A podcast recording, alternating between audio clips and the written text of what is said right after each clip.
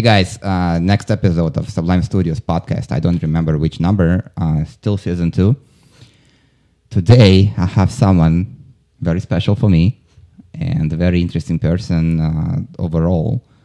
She has lots of stories to tell, and she's doing something uh, which I think is very useful and important and will be needed by a lot of people, specifically in Bay Area.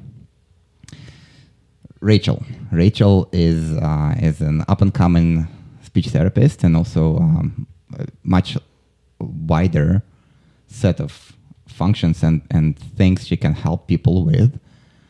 Uh, and she will talk about this uh, in, a, in a bit. Uh, but Rachael is also my own personal speech therapist, and uh, I'm glad that I met you, and uh, I'm looking forward to all the work we will be doing in the future, and also uh, just to say how much work you've done on me specifically already, and which speci- which uh, which helps me in in doing what I'm doing.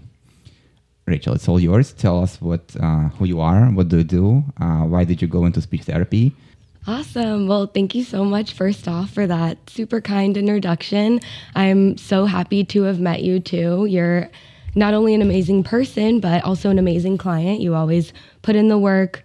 Um, you know, you just always put your best foot forward. And mm-hmm. I feel like mm-hmm. as a clinician, as a person, you can't ask for more, you know. Um, and then, so yeah, like you said, my name is Rachael Hayes, and I'm the founder of Holistic Learning. Um, so, what is holistic learning? It, we kind of take an approach that addresses all aspects of someone's life. So, yeah. not just yeah. educationally, for speech. Um, you know, you can't just focus on one aspect. You kind of have to look at the whole person um, in order to, I feel like, make progress and grow not only in that area, but as a person in general. Um, and so, how I kind of decided to go into speech therapy, I was originally a teacher, um, mm. a special ed teacher. I've been mm. a gifted teacher. Mm for online schools and in person settings. Um, but I kind of just found there was just a huge gap in um, just in everything. I, I felt like I was put in situations that I was kind of uncomfortable with by the administration. And I just felt like oh. my kids were being underserved. As, and when I say my kids specifically, I mean the special needs population. But I think right just kids in general as a whole. There were a lot of gaps in their learning. I feel like we weren't equipped with what we needed to be equipped with. Um, and it was just sad to see the kids sort of suffer. And I feel like it works for some kids, but mm. is that the best model? Mm. I, you know, I really don't think so. And I think everyone can kind of agree that the education system in general is just a little bit broken. Uh, I think it's behind on what actually kids need, especially in the modern day and age and uh, it takes courage, intelligence, uh, ability to observe, uh, and also the propensity to act, like people people like you, who can understand what ne- what needs to be done, uh, and also take action on that. Right, and so it's sort of this one you know, model fits all. And that's obviously not Correct. how we learn. You know, mm-hmm. we're all unique people. So that just, you know, doesn't make sense. And so I did learn a lot when I was a teacher, but I think it allowed me to grow my skill set in that way. Um, you know, how to align goals and standards and have everything be data driven and, you know, things like that. And I learned a lot from my colleagues too along the way. But um, I actually, my love for speech therapy first began during my student teaching. Um, I worked closely with the speech therapist, and I was in a high school setting with um, kids with moderate to severe disabilities. Mm-hmm. So uh, they were in that room all day, and a lot of what the speech therapist there focused on was um, like AAC devices, which is augmented alternative communication systems. So that could look like pictures, mm. that can look like, you know, an assisted device like an iPad or something like that, where they have like picture icons. Yeah. Um, but I just thought it was so powerful to give these, you know, young adults the ability to communicate not only their wants, but for some of them, their needs. And yeah, that was really inspirational for me. And so that was actually that's the first that's where my spark, I feel like my, you know, my interest in speech therapy began. But as you know, it's grown so much. And, you know, now I'm going back to graduate school and it's just really interesting to learn about, like you said, there's a wide scope of practice Mm-hmm. for speech therapists. There's hospital settings, educational settings, Yeah. um, even other avenues off that like accent modification. So there's there's a lot and it's exciting. Exactly, and uh, like speech therapy is not. I mean, it sounds scary, like therapy, speech, right? like, are you like a clinician? Are going to run like you know like this horrible experiments on me in some some hospital setting, right? But uh, speech therapy includes a lot of uh, things which you you you would be thinking about yourself, but nothing, not knowing that it's something that a speech therapist would be able to help you with. So like um, there there are of course like clinically complex cases Yes, where definitely. it's right where it's people with special needs, usually kids with special needs who who, who uh, who are limited in the way they can express themselves, and that's why you mentioned uh, giving them all the alternative ways to communicate through visuals, through like you know like technology and so on is so important.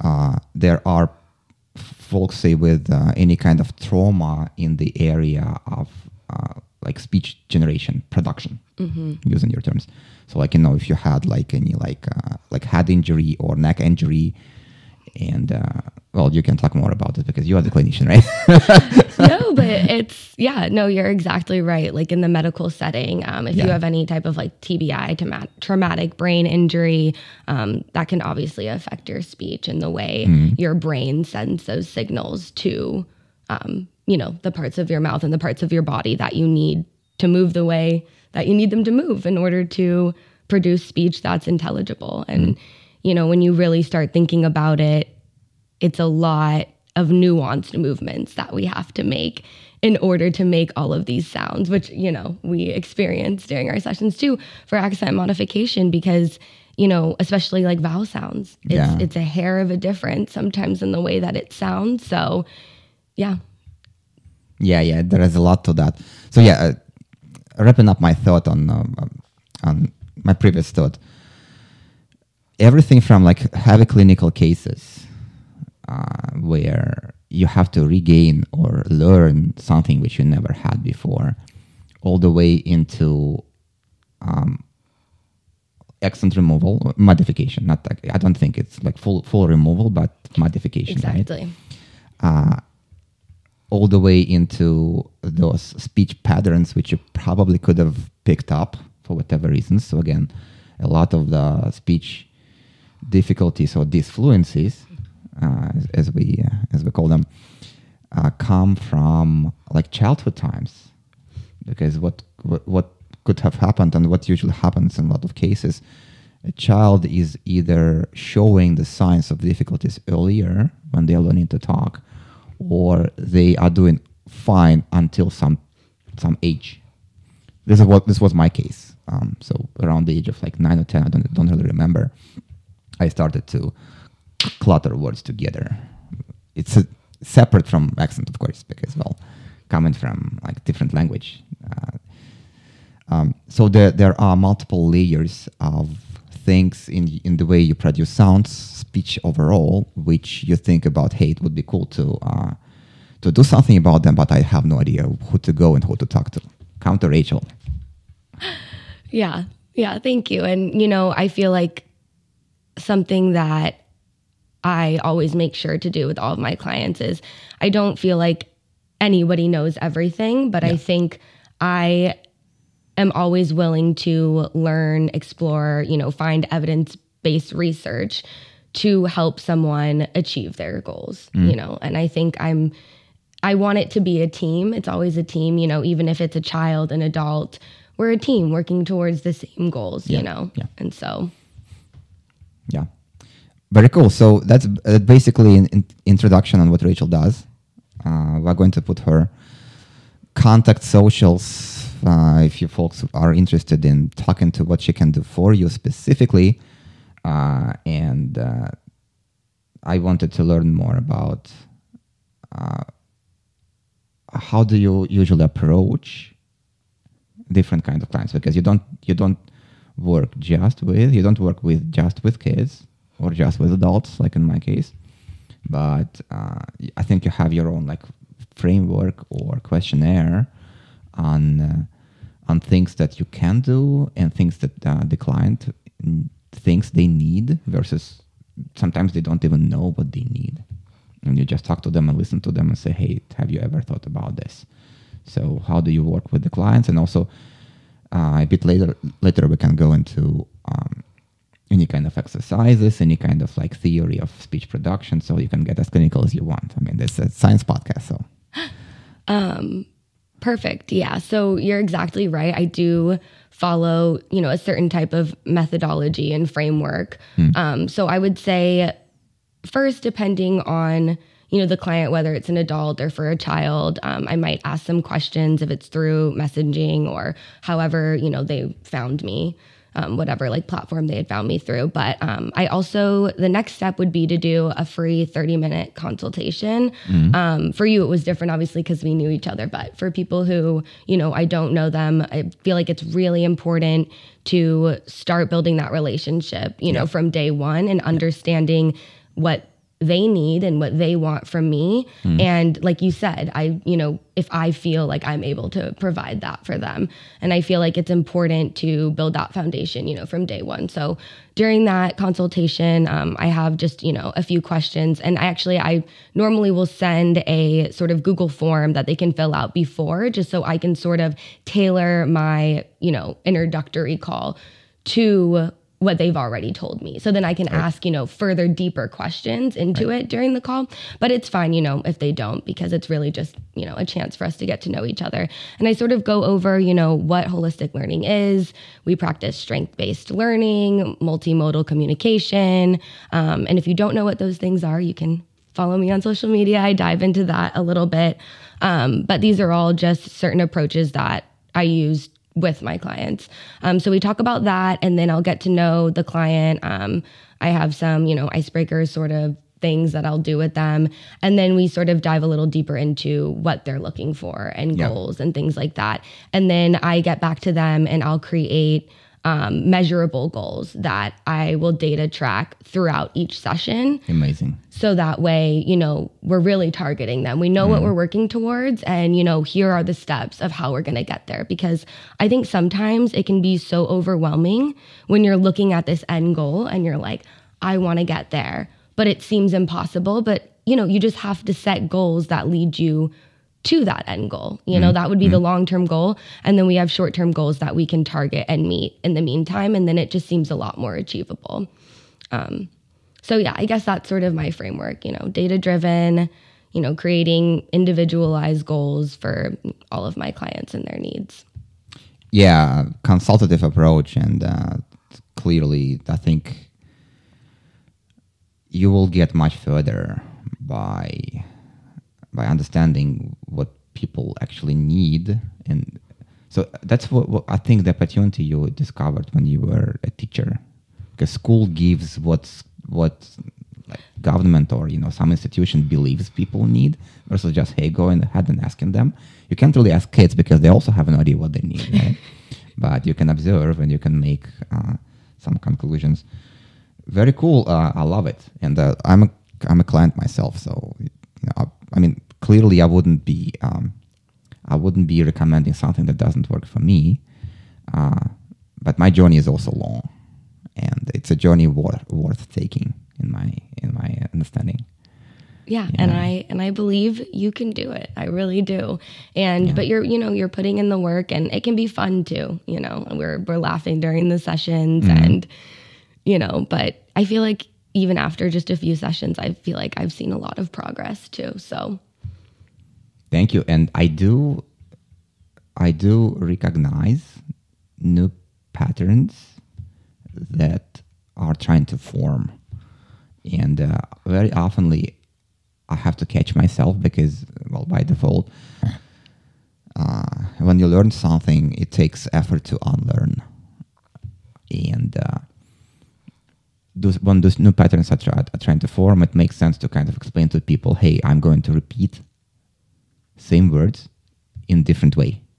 It might sound weird, but I'm just trying to learn the, another way of, of saying those words. You see, and uh, people really people don't really pay that, that much attention as soon as you, especially when you explain what's happening.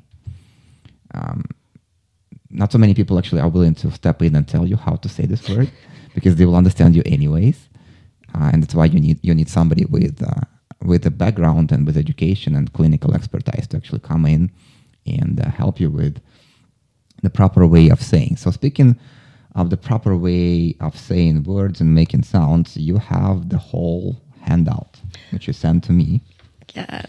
Yeah. Here's a little Yeah. sneak So peek of it. t- t- tell us a bit more about like, did you do do all that yourself? Like, how did you come up with all this?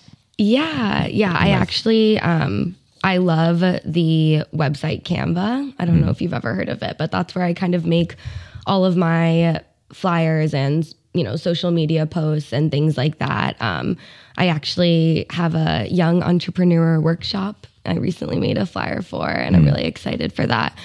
Um, but yeah, I mean, I guess for this handout, it kind of touches on how to prevent vocal strain, prepare the voice and body for performance, and it touches a bit on accent modification too.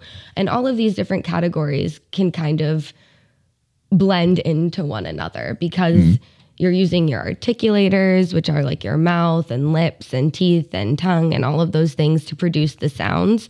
Um, and of course, the way you move, all of these parts of your mouth can change, Correct. you know, the sound production. And then you have, you know, the resonance, um, which is kind of through your nose. It can, you know, you can you close your nose, you can sound nasally and things like that.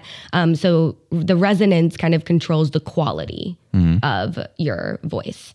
Um, and then you have your respiration, which occurs in the lungs, you know, where you take in the air because that's really important, right? Your breath lengths and things like that, especially when you're talking about reading a script. And you, I feel like you probably, and most actors, I would assume, would calculate their breath lengths, you know, because you want it to sound a certain way, whether you're portraying a certain emotion. So that can change, like, of course, how much you say in one breath. Um, if you're yelling, if your volume's louder, right, you're releasing more air. So then obviously your, you know, syllables per breath is going to be less. So all things that, you know, you can think about and work on in order to improve your vocal quality and vocal performance for, you know, whatever it may be for. You are right. Um, I can go into specifics of uh, like acting ac- activity and why it's a bit different from like natural speaking, natural talking. You see, uh, and primarily because you know you know what the what your partner is going to give you. Maybe not exact words, depending on the genre, uh, but usually you next line is not isn't a surprise. That's why you have some time to prepare and you say, "Hey, I need more air because I'm going to produce this or that." So you kind of know what is going to happen next. Um, it comes with its own specifics, but overall, lines don't really mean as much as uh, they mean in the like usual interaction. Like say when you do when you say when you're texting or you are using any kind of form of digital communication, that's where lines are becoming more important. While acting is all about saying things without words. So w- words are there to kind of keep the structure to the scene, but what you're adding on top of that is where the the the acting craft comes comes through. Uh, so that basically uh, what I'm trying to say is your lines need to be automated and perfect for you to advance, for you to be to be successful in this. Uh, and there are specifics, um, but you also mentioned a lot of components of the proper voice production, pr- proper speech production, and uh, I wanted to kind of um, dive a bit deeper and break it down. So it's not just what you do with your mouth, tongue, and lips. Oh no. Yeah. Everything starts with uh, with well, with the posture, with the alignment of all those organs Your involved. diaphragm. Diaphragm, right? So you can even change the change the way you you sound by uh, say changing your posture or you know like changing uh, the position of your body. You see, uh, and that's even before we talk about the dia- di- diaphragm position. Um, diaphragm is is this primary muscle that pumps the air through. So diaphragm is there to either create create um, vacuum in your rib cage, which makes the lungs expand, Right. or it's it does the opposite. It basically pushes on your lungs, and it's like it's, it becomes a pump, Yeah, exactly. Up and down. Right. right? And uh, because uh, all, all the all the life beings and human beings specifically are very complex biologically, there are a lot of alternative ways to make sound, and you have to kind of uh, feel your diaphragm and learn how to use a lot of it to produce the most um, the most powerful stream of sound. It, all- it all comes from uh, your ability to pr- produce air. Yeah. Uh, if you have steady flow of air, it's much easier to articulate on top of that. And that's what I learned actually uh, from Sierra. Sierra is uh, um, was because well, my insurance my insurance doesn't really cover them anymore. Uh, but Sierra was uh, the speech therapist who was focusing on other areas of disfluencies, and she explained all those things to me. That in a lot of cases, my issue was that I wasn't properly breathing and I wasn't giving myself enough air to finish sentence or word, and that's why I was trying to finish it earlier than I I should be. And then, you know, p- trying to cram in all those words. Correct. Yeah. So okay. Um, can you do you have any specific advice or exercises on even before we get into breathing? Breathing is a huge topic, and it's Yeah. it- it's not just for speaking, but also for your like well-being and uh, overall. There is lots of connection between the way you breathe and what you feel. Uh, there are lots of nerves. Well, there is a vagus nerve which connects uh, Wow. your, your brain to thank you your brain to uh, to your throat but it's I'm impressed.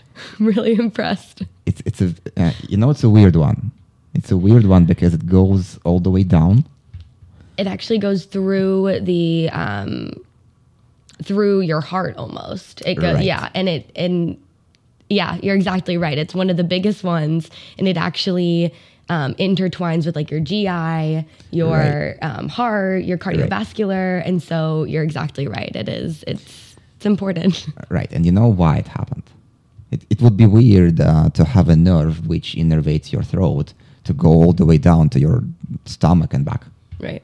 Like how how on earth is this a good design right?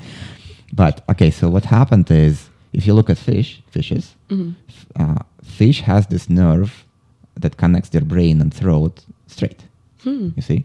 But also what ha- fish has that humans have very differently so their gills are right in their head. You see? Right. Right. so that nerve goes through their gills to their throat.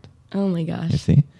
With humans though those gills moved all the way down Yeah. into the body and we developed a neck and the nerve moved with the gills all the way down you see it just happened that way That's amazing. that's one of the reasons why this vagus nerve is so weird but also so important and Yes. it innervates a lot of a lot of organs uh, on its way get into the throat and you have uh, a lot of those physical reflexes which make you feel in a specific way say you know when you feel scared or you feel a really strong emotion you feel like your throat gets tense Yeah. right but also your heart may, may give you palpitations Mhm. or And your breathing up. right or your breathing changes because it's very same nerve Yeah. you see okay sorry sorry to probably you should be you should be telling this No. I'm I'm so impressed, and I feel like you can always learn from someone, and you know you never know someone's knowledge because you know apparently that's supposed to be my expertise, but you actually know you know a lot about it too, and and it's just I I love talking about it. Obviously, I'm you know pursuing that and. Mm-hmm. Um, I, I love it. And I've been learning a lot about the anatomy and the physiology behind it and sort of the why people experience these, you know, speech disturbances, you know, what happened and Yeah. what happened to the brain, you know, where I guess along the way is the connection being lost, you know, why is someone not able to do certain things. And I think that's fascinating. I think it's super important too because that will also affect um, your method of treatment too. Exactly. Um, it's very specific to each individual case, Yes. and uh, understanding where it's coming from is part of the of the, of the therapy.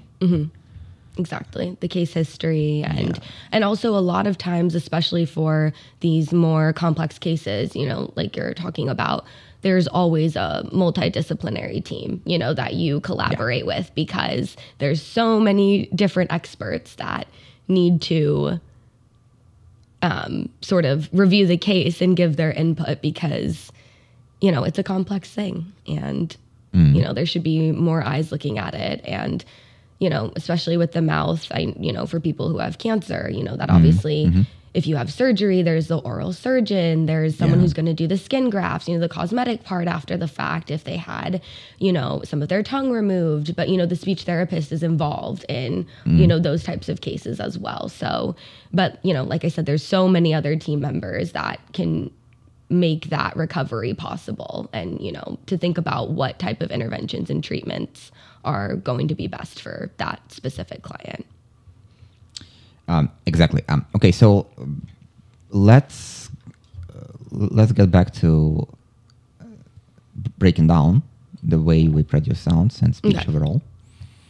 And uh, your first component of that, and the, the, the- there is a whole like set of exercises, and I think we should have this panned out somewhere and publicly available so people can download. yeah totally if you go to my website actually and you um, put in your email it'll be sent straight to your email Very cool. yeah Yeah. So uh, you give couple exercises to help with alignment of your body, basically. yes Uh, and one of them is uh, like you, you, you, should, you should probably tell more about this because I honestly I, I didn't do them.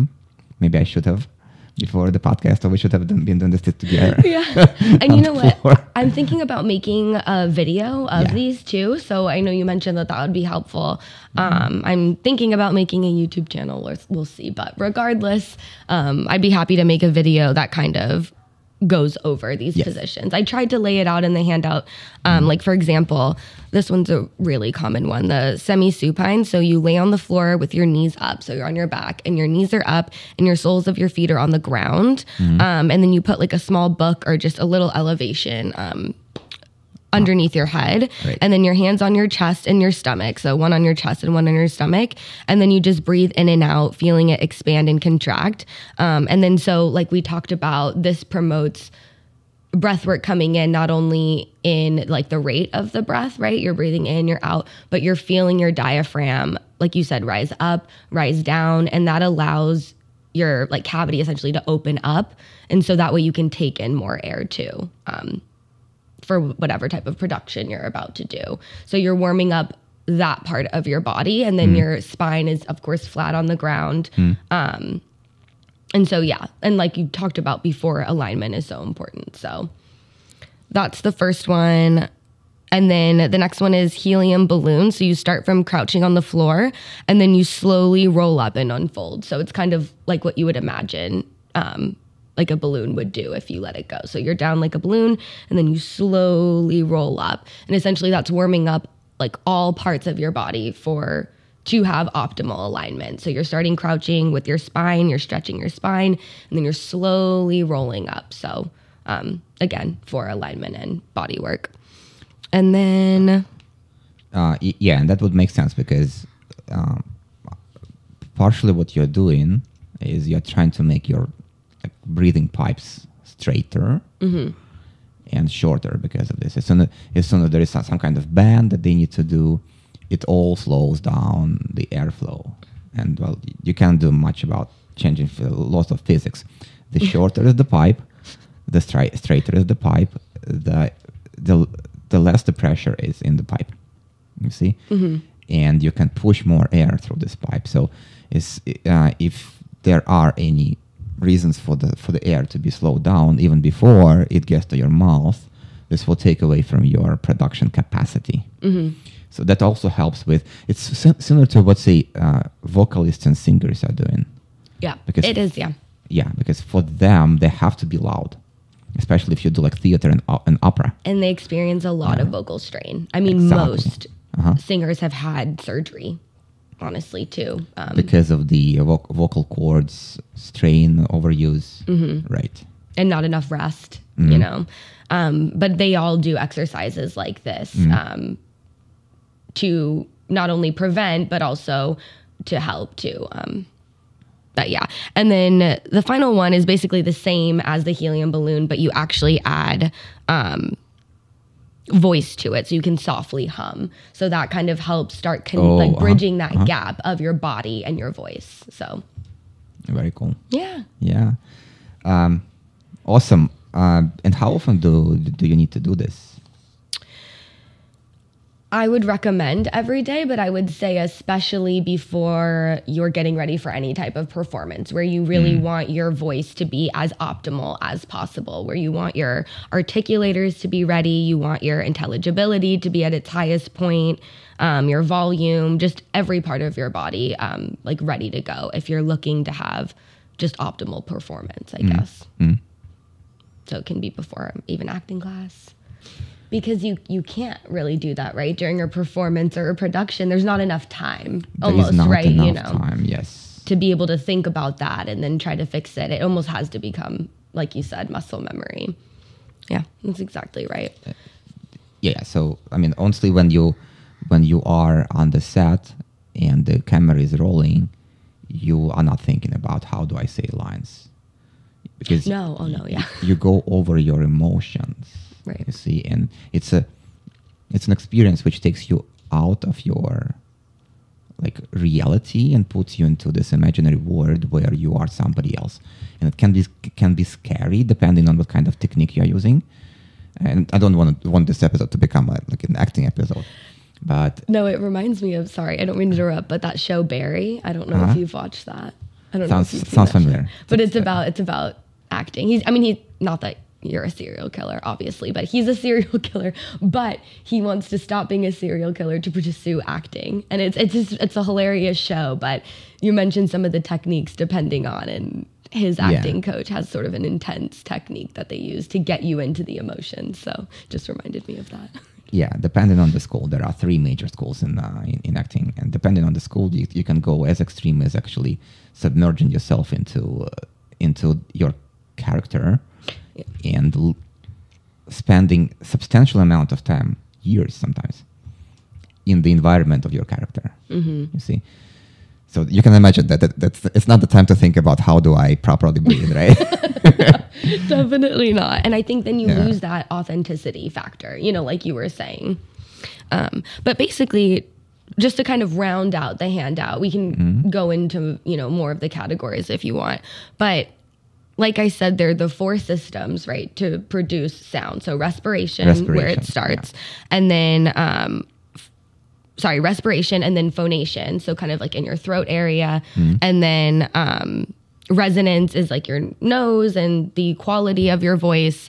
And then articulation, like with your articulators to produce. Cl- clarity Right, Clarity clarity, of clarity speech, exactly. But the exercises kind of address each of those systems Mm-hmm. and how to warm them up and how to get them ready to like all work together to produce that quality of sound. So, like we talked about the alignment and body work, exercises for respiration, um, exercises for resonance, and then air support, and then finally articulation. So, and Yeah. then there's like I guess some stuff on also accent modification to tie into at the end. as soon as you get into performance kind of uh, activity and, and, and trying to pick up skill, modifying the accent if you have any, or picking up additional accents is basically a way to expand the range of your of your possible roles. Uh, Totally. and therefore and by the way i don't don't really believe that uh, accent is is any kind of uh, obstacle for for clarity it's more about the tempo and uh, i had had this conversation with somebody else before from my acting school actually that it's all about uh, the, the the pacing of of the way you deliver words and it's more about mm, taking pauses and having enough breath between between the necessary components of the of the sentence. So you break down sentence. So there is this um, amazing exercise, the pausing. Remember? Mm-hmm. Can, Yep. Can you talk about this? Yeah. So when you learn where you're supposed to take your breaths, that can be extremely helpful, especially if you're reading a script. You Yes. know, that's where it has to start, obviously, from reading, and then that next level hierarchy is um, conversational level. But you, you know, you'll start with the reading level and things like commas, periods. When you're listing things, you know, you're going to use different breath work for all of those scenarios. So, like you said, you can learn these things and then eventually they will become more automatic in your conversational speech. Yeah. Um, but I think it really helped improve your speech. And like you said, it's not just the accent modification, right? Doing things like slowing down, Yes. taking those pauses, maybe even like we've been talking about over articulating, right? Because even if your accent's still there, if you're over articulating and you're talking slower, anyone is going to be clearer. So, Right, and like to me, that became became a tool as well. Um, and generally, if you speak slower, especially when it's a setting of like public speaking, speaking slower is a way to emphasize the importance of what you're what you're saying, yeah. as well as it gives additional uh, additional clarity to, to the delivery. If you look at anybody who has um, who is performing public speaking, be it a conference like TEDx or be it, be it just a setting like a lecture, a setting where you would rather say it once than you know go going over and over again. The best thing you can do is to slow yourself down, Mm-hmm. uh, and that's what I had to learn uh, from lessons with you and and Rachael. Oh, sorry, not Sierra. Ra- Rachael and Sierra. Yes. Um, so that's about the tempo. Uh, accent is it's more of a flavor Yeah. to the way you deliver uh, your your speech, but it also sends a lot of additional signal. And when you are trying to portray a character, if the character is I know, well, I don't want to pick up specific specific um, biases, but if a character is supposed to have one kind of accent, but you have very different kind of accent, Right. it just doesn't add together. So in when you're doing when you're going through casting, you will be able to land the roles which are asking for an accent. Mm-hmm. But if you are limited b- by your accent, you will only be able to land those specific roles, and you will be you won't la- land roles which uh, which require somebody more generic.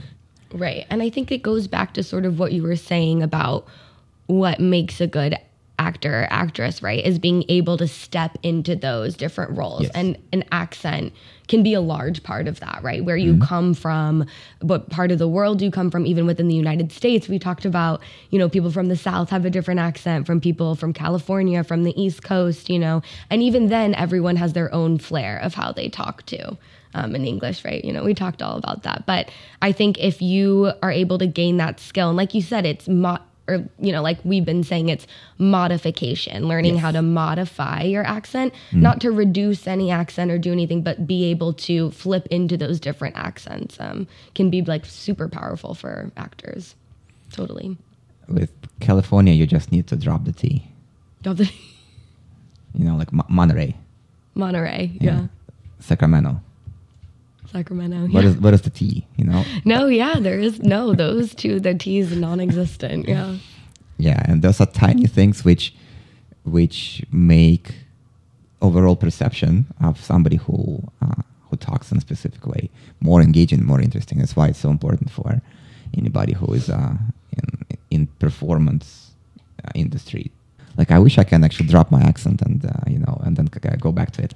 Well, and you know that's Yeah. the thing. I can see you do that on the word level. That's where you're at. Like what I don't remember what word it was that that you fixed earlier when you were setting your equipment up, but I swear when you said the word and, and self-corrected, it sounded like an American accent. So you're not quite there at the conversation, but you're getting there. Yeah, it's uh, it's this pair of uh, hit and hit.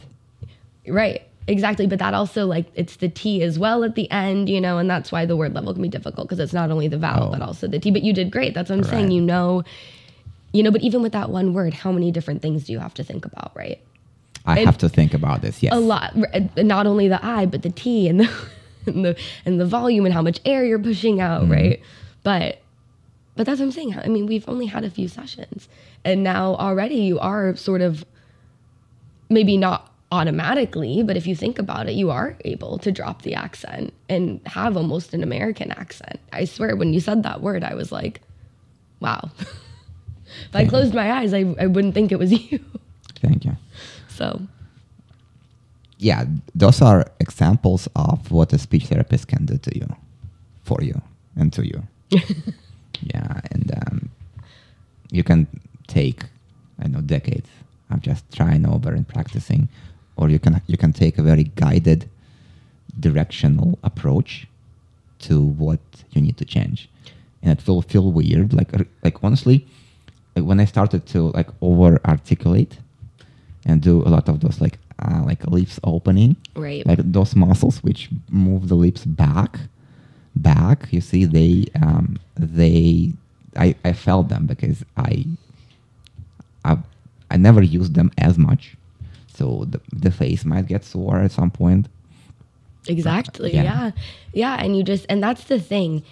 Like you said, it's a guided approach because you can also practice the wrong thing too, you mm-hmm. know, because there is, if you're not producing the correct sound that you're looking for and there's no one there to tell you that that's actually incorrect, mm. you could be forming, you know, potentially like wrong habits and wrong patterns and wrong muscles, you know, that you really shouldn't be using or, or needing. So, mm. Um, yeah, like you said, a guided approach. And as a clinician, I know the hierarchy of tasks and goals that we need to do in order to reach that end long term goal. You know, you start with sounds in isolation, and then you move to word level, you move to sentence level, paragraph level, conversation level, and you focus on, you know, different things like rate of speech. It's, you mm-hmm. know, not only pronunciation for sounds but like you said syllable stress word stress you know we we do that for homework.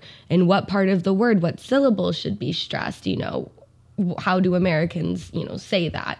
Because that can change and affect your accent and your overall production and, and natural flow.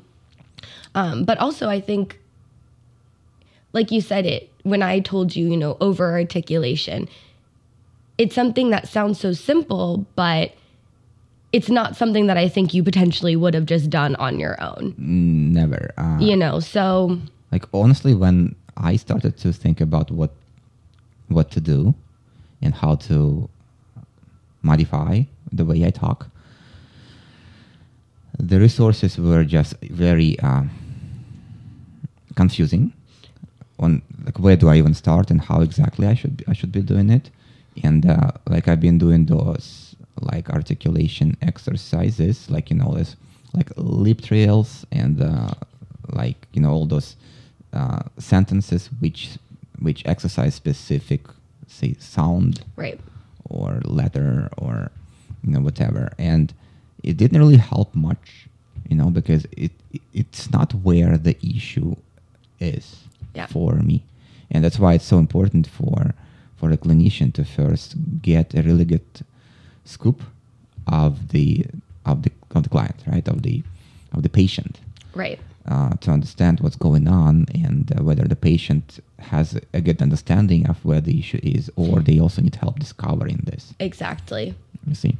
Totally, yeah so i've been doing those um, like tongue and lip exercises myself because you can go like on to Wiki, uh, on, on wikipedia find an article about like uh, vocal clarity speech clarity Yeah. and uh, they will tell you hey go and do those exercises. And then you you sit you sit and do those exercises. So the funny part is uh, uh, there is an exercise where you take a pencil you put it you know between your lips Mm-hmm. and then you try to say like a po- poem for example. Yeah, you know and it will sound weird because uh, like your lips cannot close so you're not, not able to produce sound because of this pencil but w- when you remove the pencil it feels easier But that's because Yes. you're working those muscles, right? You're Correct. warming them up. And I think there's a similar exercise in the handout because then you're Yes. warming up other parts than just your lip and you're having to essentially over articulate in a way. So makes total sense. Exactly. Yeah. And I think also, I think a big thing, one of the biggest things it comes down to is everyone has this end goal in mind. And a mm-hmm. lot of mm-hmm. times it can seem really daunting. And understanding the steps for how to get there can be overwhelming. And then you just don't even, you're not even necessarily targeting it or you're not consistent, you know, but having a clinician there can take some of that worry away because you're making gains, you know, you're meeting goals, you're meeting these objectives or short term goals that eventually will lead you it's like a stair step will lead you to that final goal you know but it's obviously a lot of times it's not going to happen overnight and that's okay but having a clinician there that knows evidence-based practices and interventions and you know how to create goals and set you up so that you know one day in the future you can get there and it you know. So i think that's also a big piece of it you know of having a speech therapist or you know a mentor or something like that. Yeah, and uh, like to set expectations right. Uh, when you work with a speech therapist, like okay, so my my specific issue when I started to work with uh, Sierra was uh, the pacing and the, the the cluttering. So yeah which is mm, kind of like starting the next word before you finish the previous word. And uh, she explained it better than I'm explaining. no i think that was exactly I did see major progress on that after maybe first three, four months. yeah And we were meeting every week. So it is what it is 12 to 15 weeks mm-hmm. sessions to start seeing changes. right And I'm still not perfect, of course, but I, I, I was given all the tools to de- detect the disfluencies and I was given tools to deal with them. That that unfortunately causes me to speak slower than average average speech. And when I'm talking to somebody who speaks normal, who is fluent and also very fast, I just don't catch up. But it's better than having people not being able to understand me at all. you see. So this exactly. is yeah. It's all about the baseline. So And that's not to say that one day you won't be able to increase your rate of speech, right? It's just Right. for right now. Yes. That's, you know, the part of your journey that you're on right now, you know. Right. But but like you said, yeah, it's better to be intelligible and have people understand you because a lot of times people won't be like, "What? I mm-hmm. didn't hear you." And that's another benefit of having, you know, a speech therapist there because they're going to be more honest with you. You know, we're mm-hmm. a team working towards a goal. I'm not going to you know, I'm not going to be mean, obviously, but I'm not going to sugarcoat if I didn't understand something you said, or if I think by doing this, you know, you could sound more clearer, which someone, you know, your friend's probably not going to, if they didn't hear a line of what you said, you kind of just, and I think we're all guilty of that, you know? you had this this uh, this habit of raising your hand. Remember where I was saying something you didn't fully catch up, and you had me go back and redo it in some other way. And the joke, which I think we should have done, but we didn't do because well, I changed insurances too early. Is uh, I should have both of you follow me into like a grocery store and raise hands. You?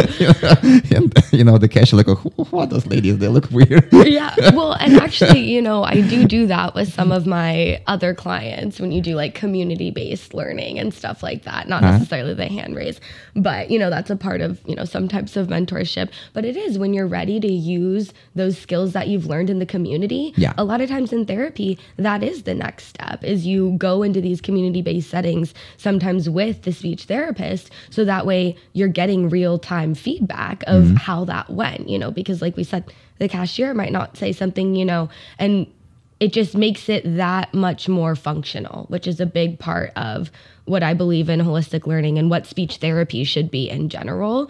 Um, it should be Yeah. functional. It should relate to the interests and you know experiences that the client has. You know, it's all needs to be individualized, and and when it's more functional, there's more motivation from the client, engagement, right? Because they're working to something that matters to them. Because they see changes in themselves, and those changes are generalizing. Right, exactly. What I mean is that the, f- the first thing I mentioned is that my, my improvements started to show up at the, at the sessions themselves. You see, Right. so it's it's very controlled and local environment, very controlled environment where you're meeting with people who want you to show changes, and that's why you're fully er, fully confident that you should you should um, uh, accelerate And you can make mistakes. changes. You can make mistake, mistakes, and those mistakes are going to be rewarded because those mistakes are a process of changing. and learning and exactly. Yeah. While when you step out outside of the therapy and you deal with uh, regular uh, like pressure of soci- societal pressures and common situations, this is where it, it's somewhat more difficult Yeah. to apply all the new learnings, and that's why I think this, you know, walking walking behind the person and raising the hand would be a very cool thing. Gosh. Um, no, I just wanted to say one more thing, Mm-hmm. um, specifically, you know, about working with you too, which I'm not sure. I'm sure you know to some extent, but just from my lens and my eyes, I feel like I have seen your confidence Mm-hmm. and self-esteem grow so much from the first session that I, you know, saw you, and. I think that can also be a huge benefit to having someone guide you, you know, through this process is that, like you said, you know, mistakes are rewarded. We're learning. It's a process. Um, and I think as a person, I've just seen your self confidence around your speech just grow tremendously. And I think that's great. You know, there's not as much like negative self talk surrounding it. You know, like you said, it's it's a modification. It's not that it's wrong and and just in general. So I think that's also great. And it's great to see in clients too, to see them just happier overall, because I think that increases your quality of life tremendously, you know. Exactly, and uh, I think uh, another important component of therapy is having uh, a clinician to help you understand how much of your uh, well, I, I don't want to call it a disability because well, you're quite able, right? Yeah. you're very able, right? How much of those specifics of the way you talk are because of your like physical, biological structures, uh, versus how much of it is in your head. Say low self-esteem, low confidence, f- uh, this you know fear of failing. Yeah. You see, so all those things which you have to firstly understand if you have them, and that's where clinician comes in. Cool, folks. So Rachael has a lot of tremendous advice and uh, really cool techniques and, and tools in her on, on her belt to you know to address pretty much well i can't say any but a lot of very complex cases so if you feel like you want to uh, learn new ways of delivering uh, your ideas learn new ways of conveying yourself or you have this very nagging um, behavioral pattern which you want some help with uh, addressing.